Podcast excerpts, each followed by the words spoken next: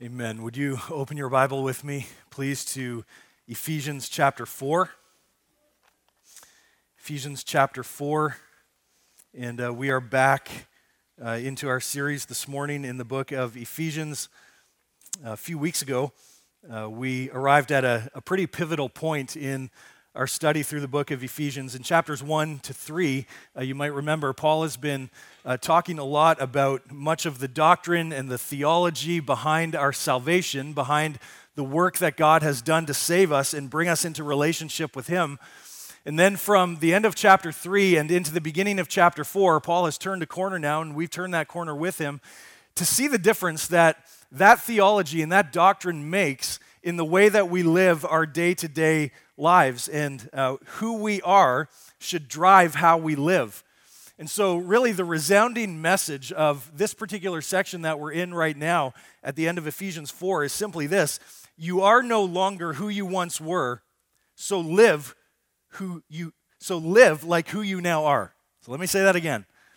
You are no longer who you once were, so live like who you now are. That's the message that Paul's going after. That's what we're going after this morning. And the imagery that Paul uses here in this last section of Ephesians 4, verses 17 to 32, the imagery that he uses is that of taking off an old pair of clothes and so that you can put on a new pair of clothes.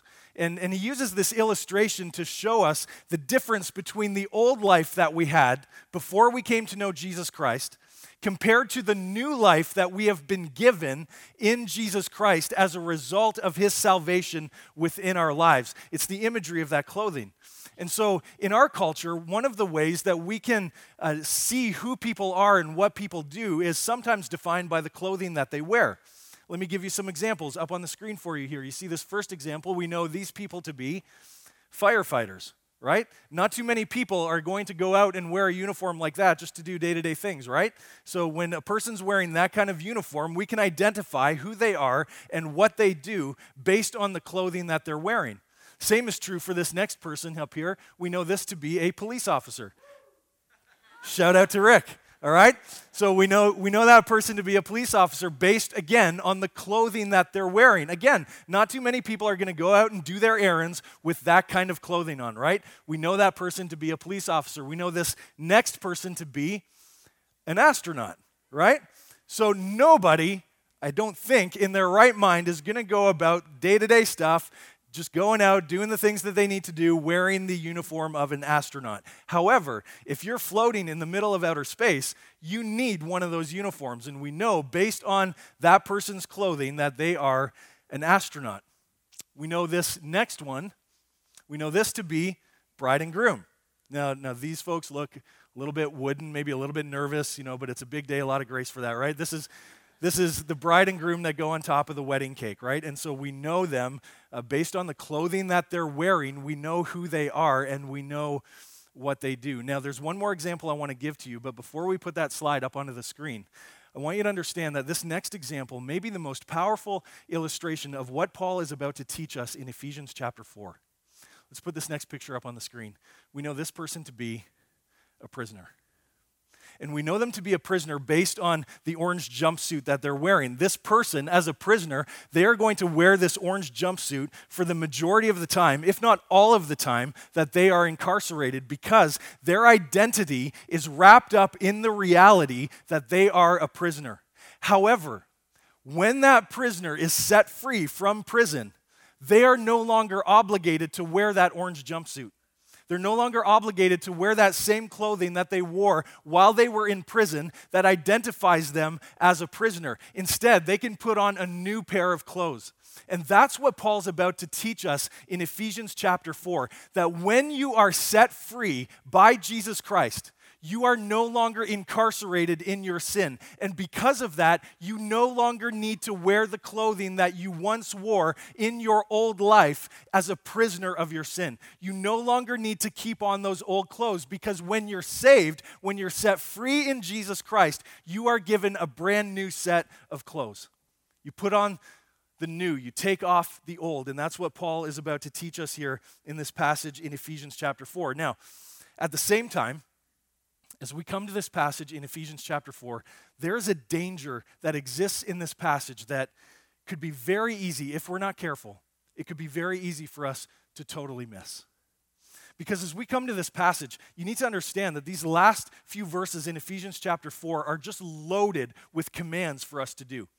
Paul says, Do this, do this, do this, do this, all as evidence of the new life that you've been given in Jesus Christ. But if we're not careful, we can come to this passage and think to ourselves, well, okay, if I want God to be happy with me, if I want God to pour out his favor upon me, if I want things, if I want blessing from God, then I need to do, do, do, do, do, do, do. And I need to keep going after this life. And, and that's not what Paul is going after here because the reality is when we keep going after the Christian life like that, inevitably we're we're going to fail and we're going to fall short. And at some point, we're going to be really, really disappointed because of, because of the reality that we're not able to live up to what we think that new life is. And when we fail like that, inevitably, our spiritual growth is stunted and it's not strengthened. And so when we come to Ephesians chapter 4, Paul now is about to unpack a much better way. And he actually says to us, he, he gives us here in Ephesians chapter 4 what I like to call the sanctification sandwich. So he's about to unpack for us our spiritual lunch right here. He's about to give it to us in three layers, just like a normal sandwich has three layers on it. You got that bottom piece of bread on the bottom of the sandwich. And, and that first layer of the sanctification sandwich, Paul's going to say to us, stop doing that. And we're going to get to what that is in just a minute. But that's the bottom layer of this sanctification sandwich. Then the middle layer is, is Paul's going to say, here's why you need to stop doing that. Okay, so we got the bottom layer, stop doing that. Middle layer, here's why you should stop doing that. But then the top layer, that top piece of bread on the sanctification sandwich, man, I'm getting hungry just talking about this. But that top piece of bread on the sandwich, Paul's gonna say now, start doing this. So, bottom layer, stop doing that. Middle layer, here's why you should stop doing that. Top layer, now start doing this. So, three layers to this sanctification sandwich that really begins to identify our new life in Jesus Christ. So, let's have our Bibles open, if you would, to Ephesians chapter 4, starting at verse 17. Follow along with me in your copy of God's Word as I begin reading verse 17. Paul says, Now this I say and testify in the Lord that you must no longer walk as the Gentiles do, in the futility of their minds they are darkened in their understanding, alienated from the life of God because of the ignorance that is in them due to the hardness of their heart. They have become callous and have given themselves up to sensuality, greedy to practice every kind of impurity. But that is not the way you learned Christ. Assuming that you have heard about him and were taught in him, as the truth is in Jesus, to put off your old self, which belongs to your former manner of life and is corrupt through deceitful desires and to be renewed in the spirit of your minds, and to put on the new self, created after the likeness of God in true righteousness and holiness. Therefore, having put away falsehood, let each one of you speak the truth with his neighbor, for we are members one of another. Be angry and do not sin. Do not let the sun go down on your anger and give no opportunity to the devil. Let the thief no longer steal, but rather let him labor, doing honest work with his own hands, so that he may have something to share with anyone in need. Let no corrupting talk come out of your mouths, but only such as is good for building up, as fits the occasion, that it may give grace to those who hear. And do not grieve the Holy Spirit of God, by whom you were sealed for the day of redemption. Let all bitterness and wrath and anger and clamor and slander be put away from you, along with all malice. Be kind to one another, tender hearted, forgiving one another, as God in Christ forgave you. Let's pray. Father, we thank you so much uh, for the truth of your word. Thank you so much for the clarity with which your word speaks. And Father, I pray now as we come to this message, as we come to this passage particularly, uh, Lord, in some ways this is a hard message, but in so many ways this is a good message, good message from your word. And so, Lord, I pray in the process of uh, these next few minutes together, Lord, that you would um, allow me to fade far into the background, that your word um, and by the power of your Spirit, that your word would do the work this morning of convicting hearts, of challenging hearts, of comforting hearts, of doing whatever it is, Spirit of God, that you have determined uh, to do today. So we give this time to you, Lord. I give myself to you. I pray that you would um, enable me and empower me by your Spirit to speak with clarity, uh, to speak the truth according to your word, and to speak the hope of your gospel. Lord, we love you. We thank you so much for all that you've done for us in Christ. We ask now that you would help us to see afresh again today the reality of the good news that has saved us. And I pray, changed us both now and forever. We pray in Jesus' name. Amen. All right, three layers here that I want you to see in this passage. Let's begin with this. Number one, you may want to jot this down. Uh, stop doing that, leave the old life behind. So, this is the bottom layer that we're talking about here on the sanctification sandwich. Paul says, Stop doing that, leave the old life behind. Essentially, Paul is saying here take this old life that you once lived, take this, this life before you came to know God through faith in Jesus Christ, stick that life in the rearview mirror and start driving away. Okay? Leave that old life behind because it has no place anymore. And so Paul begins this passage by saying, You must no longer walk as the Gentiles do.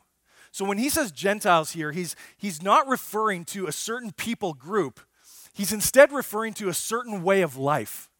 He's referring to a pagan lifestyle. He's referring to people who are unbelievers, people who do not believe in God, people who do not follow God, people who do not love the things of Jesus Christ, people who do not treasure the gospel in any way, shape, or form. He's talking about a certain way of life. And he's saying, now that you've been saved, now that you've been saved by the grace of God through faith in Jesus Christ and He has changed your life, don't live like that anymore because that's not your life. That's why he says at the start of verse 17, Now this I say and testify in the Lord. So he's not just looking back to the first part of chapter 4 and the first 16 verses of that section. He's actually looking back all the way to the very beginning in chapter 1. And he's saying, in light of all of these amazing things that God has done to save you and me and to bring us into relationship with him and to rescue us from the old way of life, leave that old way of life now completely and totally behind. In fact, look at how he describes the old way of life. Verse uh, 17, starting at the end of verse 17, he says, In the futility of their minds, they are darkened in their understanding, alienated from the life of God because of the ignorance that is in them due to their hardness of heart.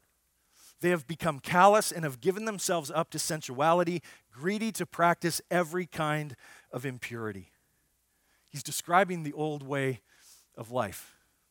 Check this out up on the screen for you. Uh, John Stott, who is a who was a pastor and a theologian, wrote a very helpful commentary on the book of Ephesians, uh, went home to be with the Lord a few years ago. Um, he has a very helpful way of describing what Paul is unpacking for us here in this particular section in verses 17 to 19. Notice here that it begins with a hardness of heart. And that's what Paul says at the end of verse 18. He says, All of this is due to the hardness of their hearts. Okay, so the hardness of heart is not the result that you see at the end. The hardness of heart is what actually gets this process going. So Paul says it's due to the hardness of their heart. In other words, their hearts are literally, spiritually hard as a rock before God.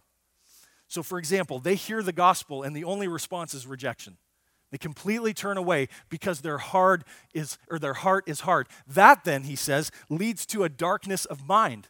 And notice, notice the way that Paul talks about this again in verse 17. He says, the futility of their minds. Verse 18, they are darkened in their understanding, alienated from the life of God. Again, here, because of the ignorance that is in them. There's a darkness of their mind. So, so their hard heart that is turning away from the things of God, turning away from the gospel, leads then to a darkness of their mind. They're not thinking right. They're not, they're not processing life around them in the way that they should. And that then leads to what Paul says is a deadness of soul. It's a deadness of soul. Paul says in verse 18 that they are alienated from the life of God. They're turning away from Him. They're not following Him. They're not going in the way that God wants them to go. And that then can only lead to one place, and that is a recklessness of life a recklessness of life. In fact, Paul says in verse 19, they have become callous. In other words, they don't really care anymore about the consequences of their sin. They don't care about how sin's going to impact them or the people around them. He says, verse 19, they have given themselves up to sensuality, greedy to practice every kind of impurity. Now, just stop here and think for a second. Just think about what the Bible is saying right here. Think about what the Bible is saying to us right now.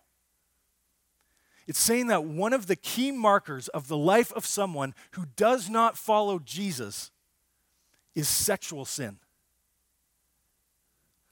Now, when he says sensuality, when he says impurity, he's not talking only about sexual sin, but he is talking primarily about sexual sin. And he says here one of the key ways to see the life of a person who does not follow Jesus is sexual sin.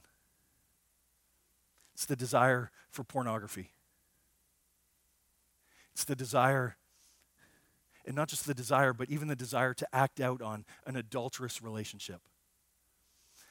It's the boyfriend and girlfriend in, in high school or in college or in university or, or maybe later on in life. It's the boyfriend and girlfriend who are, are making poor decisions that are leading down a path of impurity. And just over and over again, it's these decisions that are just leading completely in the wrong direction. And, and Paul says here in this passage, it's not just the desire for this, it's the callousness of the heart that comes with it. It's the callousness of the heart that not only motivates those wrong decisions, it's the callousness of heart that is multiplied by those wrong decisions. It's the heart that says, I'm simply here to satisfy myself. I'm simply here to get out of this what I think I need to get out of this. And I don't really care about the consequences of the decisions that I'm going to make. I'm just going to do what I want to do, regardless of how it's going to impact me or the people around me that I care about the most. It's interesting when, when you read through this, this outline that Paul gives here and says it starts with a hardness of heart, goes to the the darkness of mind and the deadness of soul and the recklessness of life. It's almost identical to what he says in Romans chapter 1. Romans chapter 1 is one of the classic passages in all of the New Testament about the descent into sin. And Paul says, actually, in Romans chapter 1, he's talking about people who have turned away from the truth of God. And he says, Romans 1, verse 21, For although they knew God, they did not honor him as God or give thanks to him, but they, be, they became futile in their thinking, and their foolish hearts were darkened. Claiming to be wise, they became fools and exchanged the glory of the immortal God for images resembling mortal man and birds and animals and creeping things. Therefore, verse 24, notice this. Therefore, God gave them up in the lusts of their hearts to impurity. And he goes on to describe the kind of life of the person who has made it to that point. He then goes on, Romans 1, verse 26. He says, For this reason, again, here it is, God gave them up to dishonorable passions. And again, he goes on to describe the life of the kind of person who has made it to that point. Then, Romans 1, verse 28, just a couple of verses later. And since they did not see fit to acknowledge God, here it is again God gave them up to a debased mind to do what ought not to be done. And again, he goes on to describe the kind of life of a person that has made it to that point. Like, we got to get this, loved ones. We have to understand this. This is the pattern that leads to death. This is the pattern that leads to spiritual death. And this is what Paul is describing again in Ephesians 4 that when you come to Jesus, there has to be a clean break from these things. There has to be an active turning away from that old way of life. See, we need to understand that this pattern that Paul unpacks here in Ephesians 4, which is almost identical to Romans 1, we need to understand the hardness of heart that leads to darkness of mind, that leads to deadness of soul, that leads to recklessness of life. This is not just some slippery spiritual slope. Okay? That is one of the biggest lies that the enemy would love for you to believe that this is just some slippery slope that you're going down and that you've got time to turn things around at some point, that you can come back and say, you know what? I'm just going to do this for a season because this is what makes me happy. This is what seems to give me joy, some kind of satisfaction. So I'm just going to keep going after this, going after this. And at some point down the road, I'll turn it back around and I'll come back around. And everything will be fine. No, no, no. That is one of the biggest lies that Satan would ever have you believe. This is not just some slippery spiritual slope, this is the edge of the spiritual cliff. And when you get to the point where your heart is so hard to the things that God is doing, you are that close to taking the step right off and falling off. So it begs the question of us this morning. Just examine your heart, just examine your life right here, right now. Right now, as the Spirit of God is doing this work in our hearts, in our minds, in our lives right now, what is it in your life? Is there anything within your life right now where your heart is hard toward the things of God?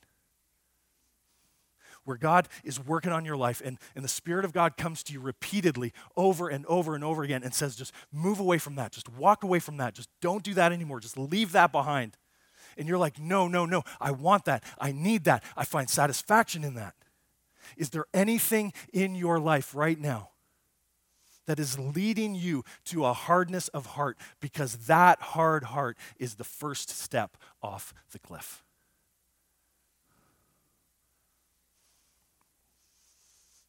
When you come to Jesus, there has to be this clean break. You have to leave the old life behind. In fact, look at the words in can I just stop here for a second? Loved ones, this is a hard message. This is hard to say. I, I can only imagine it's hard to hear. But we need to hear this. So sit up, pay attention, okay? Let's lean into God's word. Look at the words in verses 17 to 19 that describe the old way of life futility, darkened, alienated, ignorant, hardness, callous, sensuality, greedy, impurity. And, and loved ones, see this here. He's not only describing a way of thinking, he's describing a way of living. He's ultimately describing the things that we value. He's describing a value system right here in verses 17 to 19 with all of these words. And the question that comes to us right now is simply this What do we value?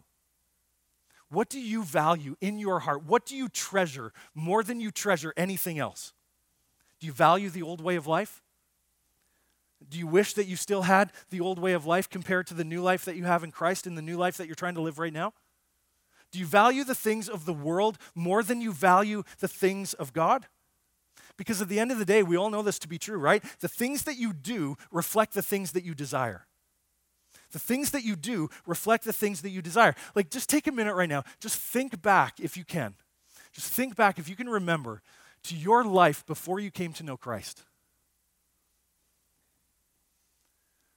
Is anything different now than it was then? Can you think back to the time when the supreme value of your heart was entertainment? It was education, where the supreme value of your heart was your bank account, it was your career, it was your physical appearance, it was what other people thought about you, it was what other people said about you, it was all those things. Like, can you think back to that time when those things were the things that you treasured the most? Is it any different for you now than it was then? Because part of what Paul's saying here is you need to leave these things behind. And that's the problem, isn't it?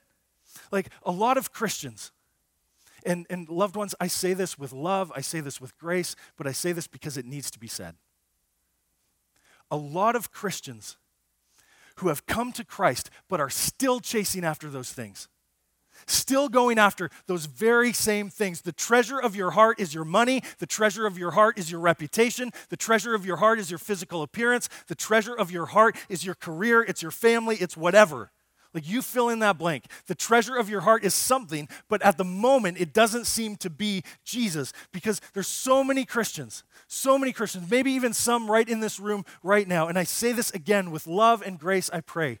I say this, but there are some Christians who are more concerned about what's on TV than you are about what's in your Bible. Some Christians who are more concerned about what other people say you should do than you are about what God says about who you are.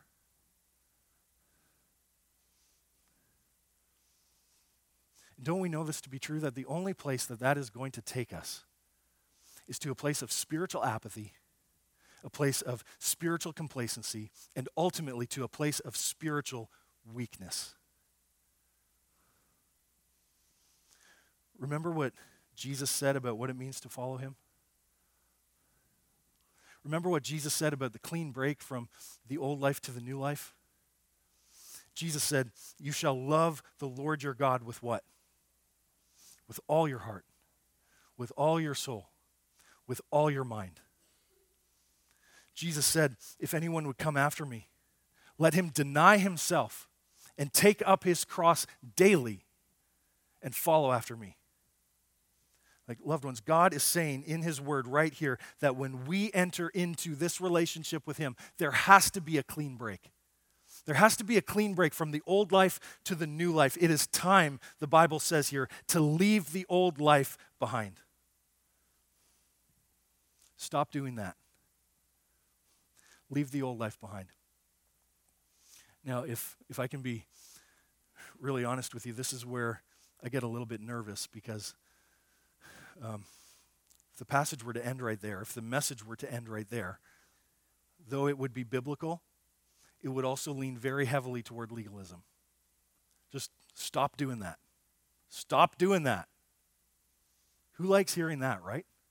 Stop doing that. Leave the old life behind. And that's why I'm really glad that not only does Paul tell us to stop doing that, but also this. Notice number two. Here's why you should stop doing that. So Paul turns a bit of a corner here in verse 20. Here's why you should stop doing that. He tells us actually two main reasons why we should leave the old life behind. First, notice this we should leave the old life behind because of what God has done. We should leave the old life behind because of what God has done. Look at how Paul now starts describing the new life. Verse 20. He says, That's not the way that you learned Christ, assuming that you have heard about him and were taught in him, as the truth is in Jesus. He says, You learned him you heard him. You were taught in him. In other words, you can leave this old life behind because you don't just know about Jesus, you know Jesus, and the truth is in Jesus.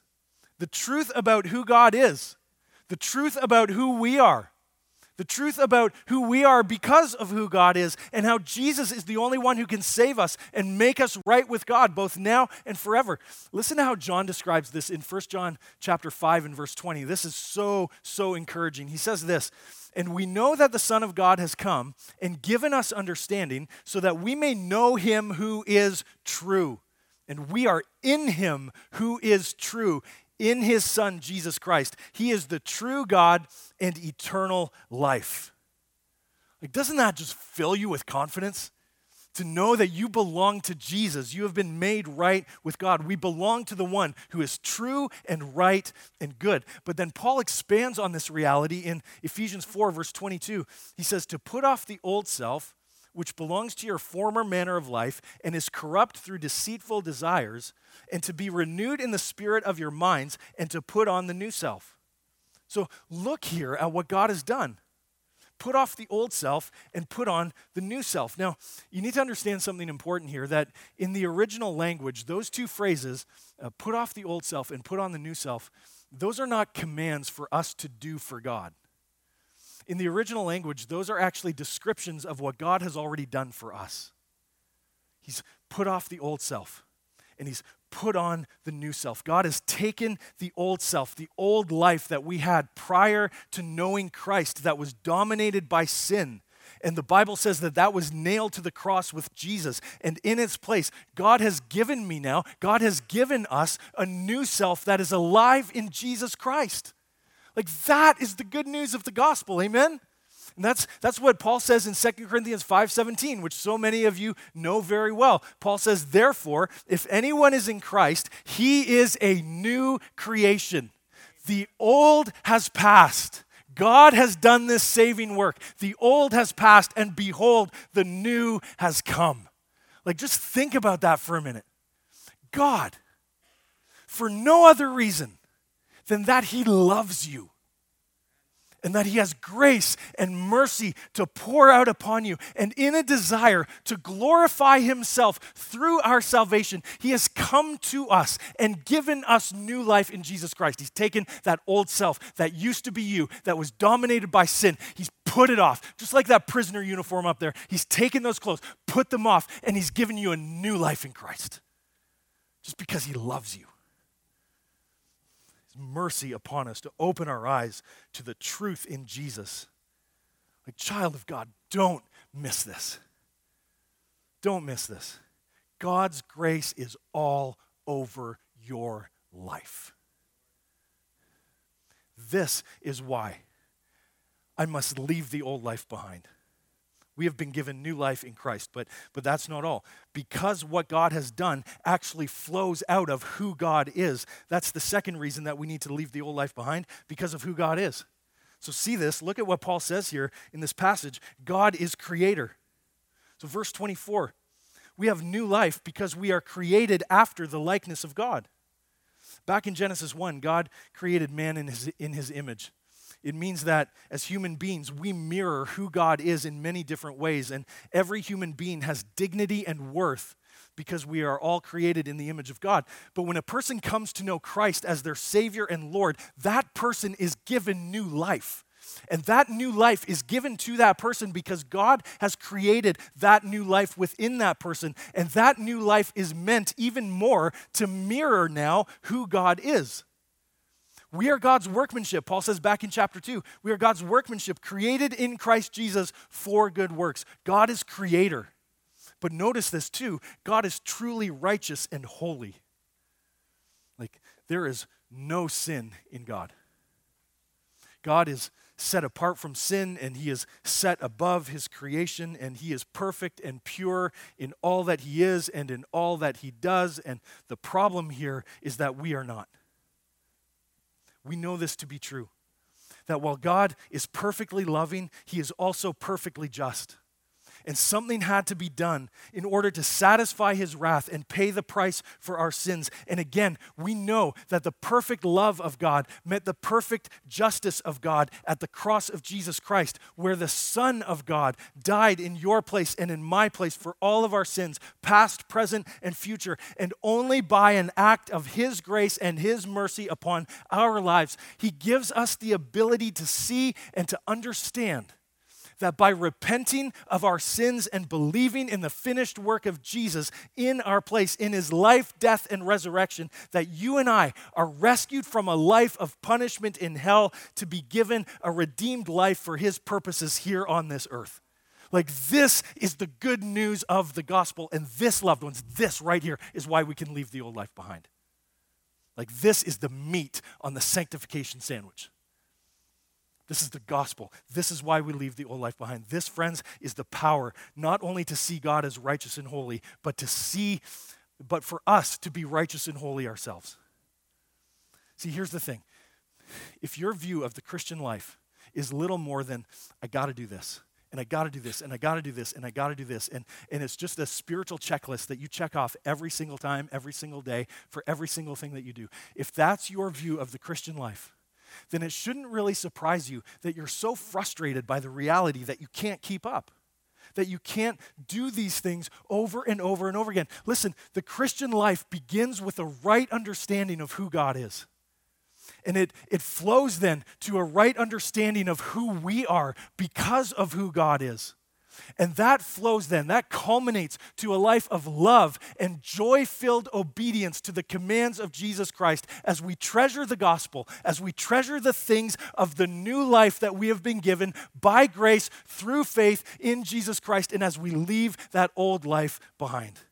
Because we are absolutely captured by the reality that God loves me so much that He would do all of this for me so that I could know Him like that which is exactly where Paul goes next. And he leads us then to one final layer. So notice this number one, stop doing that. Number two, here's why you should stop doing that. Now, number three, start doing this. Start doing this. And I want you to see here three things that Paul tells us to start doing. First of all, he says, strive for holy living. Strive for holy living. Now, you'll notice here at the very end of chapter 4, there's a lot of commands that are going to come rushing our way here okay? And, and you need to understand that this is not an exhaustive list of what it means for us to be holy. Okay, these are very likely some, some particular challenges that the Ephesian Christians were dealing with at this particular time. So notice verse 25, Paul says, therefore. In other words, because of who God is and what God has done, verse 25, therefore, having put away falsehood, let each one of you speak the truth with his neighbor, for we are members of one another.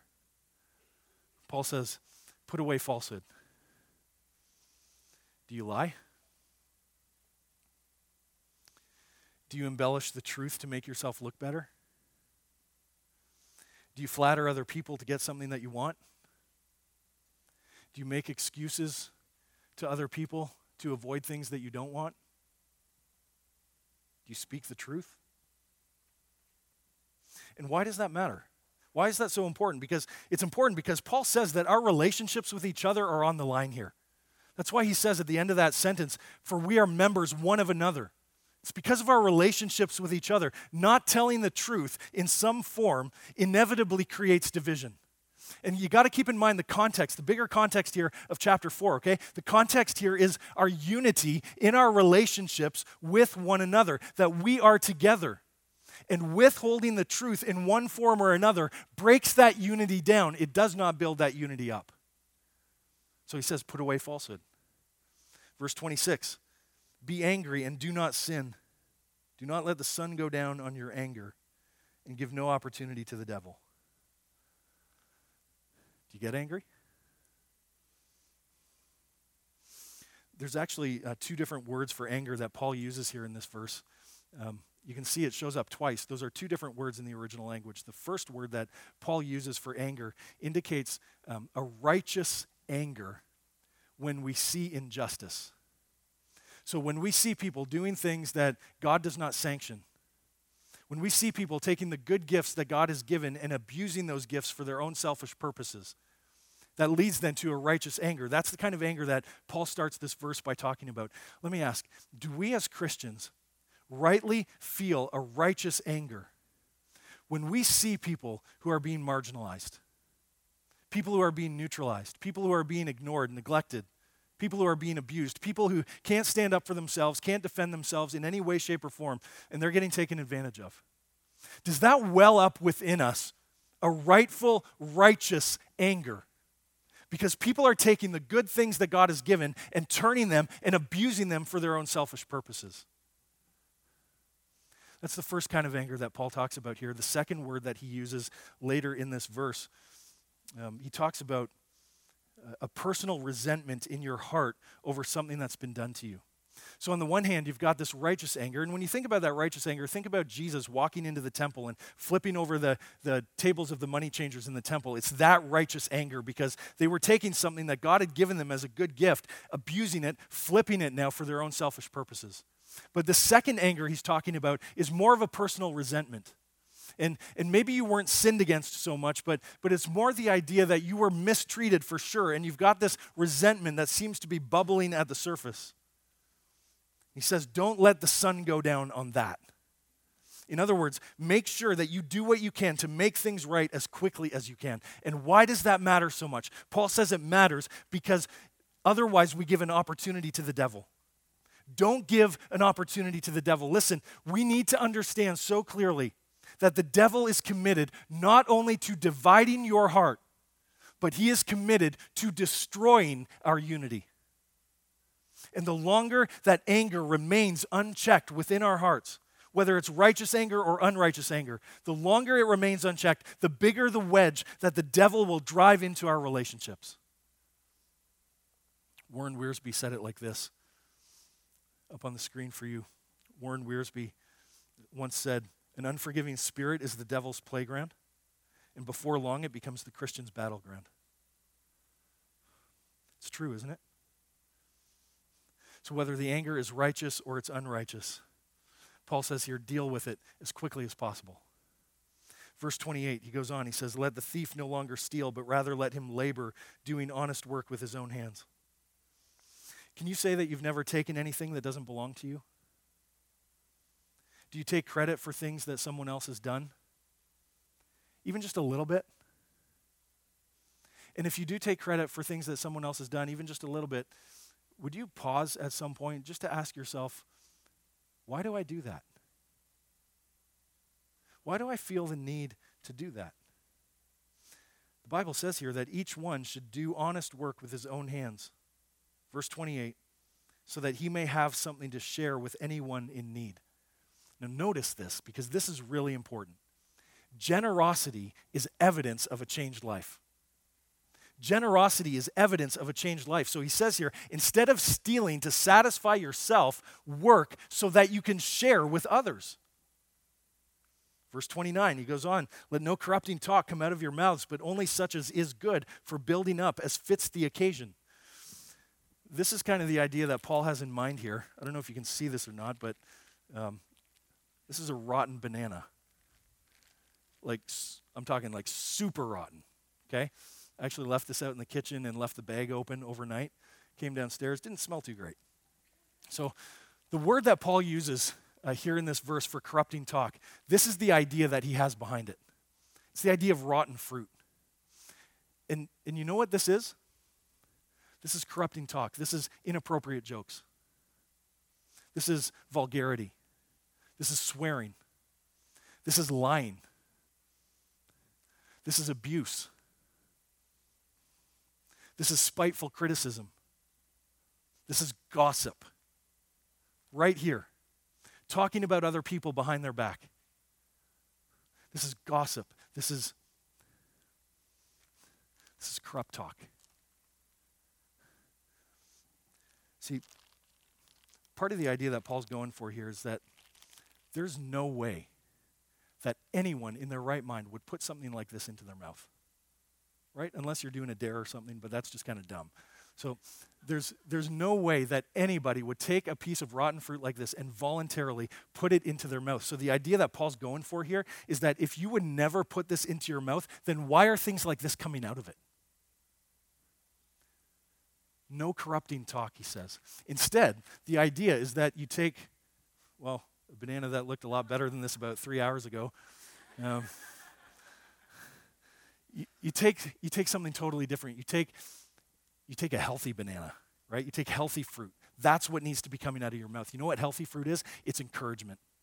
It's kindness. It's words of truth. It's words of love. It's the words of the gospel. It's the words that speak hope into another person's life. It's the words that come alongside and encourage and build up instead of tear down. He says, make sure that you pay so much careful attention to the words that are coming out of your mouth. Make sure that there is no corrupt talk that comes out of your mouth. Why? Verse 29 so that it may give grace to those who hear. And then he wraps this up in verse 30 and he says, And do not grieve the Holy Spirit of God by whom you were sealed for the day of redemption. Let all bitterness and wrath and anger and clamor and slander be put away from you, along with all malice. Instead of all that evil, he says, now here's what you should put on, he says, verse 32 Be kind to one another, tenderhearted, forgiving one another, as God in Christ forgave you. So, why do we strive for holy living? We do so because unholy living grieves the Spirit of God. Think about this. The Spirit of God lives in us as new creations in Christ, keeps us in Christ until the day that Christ takes us home to be with Him forever. And during that time, we have the power of the Spirit of God living within us to put our old life behind us so that we can live this new life that we've been given in Christ. And so he says now, turn away from that old life, leave that old life behind, and strive for holy living. But then see this next. Here's what he also says. Number two, surrender the battleground of your mind. Surrender the battleground of your mind. Notice how many times in this passage Paul talks about the mind.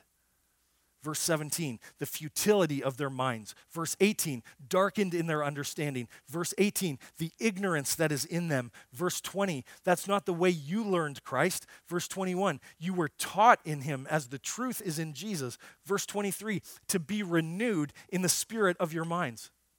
See, when you're saved, you start thinking about new things. But when you're saved, you also start thinking about old things differently. And at the end of verse 22, he says that our old self was living according to deceitful desires. And we were deceived in our mind and in our heart that we could find satisfaction, we could find purpose for our life in whatever seemed to make us happy. It's like the old song goes, right? If it makes you happy, it can't be that bad right? And that's the life of the old life. That's the way of the old life. If it makes you happy, it can't be that bad. So I'm just going to go after whatever it is that makes me happy. And don't we know this? In our old self, we kept going our own way and doing our own thing, but it never satisfied. so we just thought to ourselves, well, if I try a little harder, if I do a little better, if I last a little longer, then maybe it'll change. And it never does. And it never did. But then, by God's grace, we're saved through faith in Jesus Christ, and we can see that the old way of life, we can see it for what it really was. And now, he says, we're being renewed by the spirit of our minds. In other words, what he's saying there is that every day, with every situation, I need to continually be reminded about who God is and who I am because of who God is. Listen, loved ones, you need to understand, I need to understand that your mind is a spiritual battleground. Your mind is a spiritual battleground, and our ability to thrive in the Christian life depends on what we fill our mind with. Now, don't take my word for it. Listen to what the Bible says 2 Corinthians 4, verse 4. Paul says, In their case, the God of this world, who is Satan, the God of this world, has blinded the minds of unbelievers. He's blinded their minds to keep them from seeing the light of the gospel of the glory of Christ, who is the image of God. You need to understand that Satan, right now, and until the day that Christ comes back, he will be on a campaign to do this very thing, to blind the minds of every single unbeliever. Why? So that they cannot see the hope of the light of the gospel of the glory of Jesus Christ. He is doing that even today in the culture in which we live, in the world in which we live, which is why it is so important, loved ones, for us to put the old life behind. You say, well, wait a second, I'm a believer, so that's not describing me. Well, then listen to what Paul says in Philippians 4. Verse 8, he says, Finally, brothers, whatever is true, whatever is honorable, whatever is just, whatever is pure, whatever is lovely, whatever is commendable, if there's any excellence, if there's anything worthy of praise, think about these things. Think about these things. He's writing that to believers. He's writing that to you and to me. So listen, friends, listen right now. Old life, new life. Old life, new life. What's different? What's different for you? Like you got to understand this right now. This is this is a heart check of sorts. Like when Pastor Robbie was here last weekend, did did an amazing job of just helping us see by the power of the Spirit of God through the Word of God, checking our hearts. But this now is moving from a heart check to a hand check. Okay, what are my hands telling me about the nature of my heart, where my heart is in my relationship with God? Old life, new life. What's different? What's different for you? Be transformed, Paul says, by the renewing of your mind. You know, I am more convinced, perhaps now more than ever before, that one of the main reasons that so many people are stunted in their Christian growth and that they are not seeing the blessing that they wanted to see or that they thought they would see by this point in their life, the main reason that that is happening is because they are not filling their minds with the things of God. They're saved, yes, but they are stuck in false ways of thinking which lead to false expectations, not only about who they are themselves, but ultimately about who God is as well. Listen, loved ones, we need to get this. You need to understand that the space between your ears matters. It matters so much. And what you fill that space with will not only shape what you think, but it will ultimately shape how you live. So Paul says here strive for holy living, surrender the battleground of your mind, and then finally we end with this stand in the hope of the gospel. Passage ends in verse 32 by reminding us not only why we forgive one another, but also why we pursue this life at all. He says, as God in Christ forgave you. This is it. This is the good news that deceived and deceiving sinners like us have been forgiven by the God who is faithful and true. And this is why, this is why we can leave the old life behind and thrive in the new life that we have been given through faith in Jesus Christ and to the glory of God.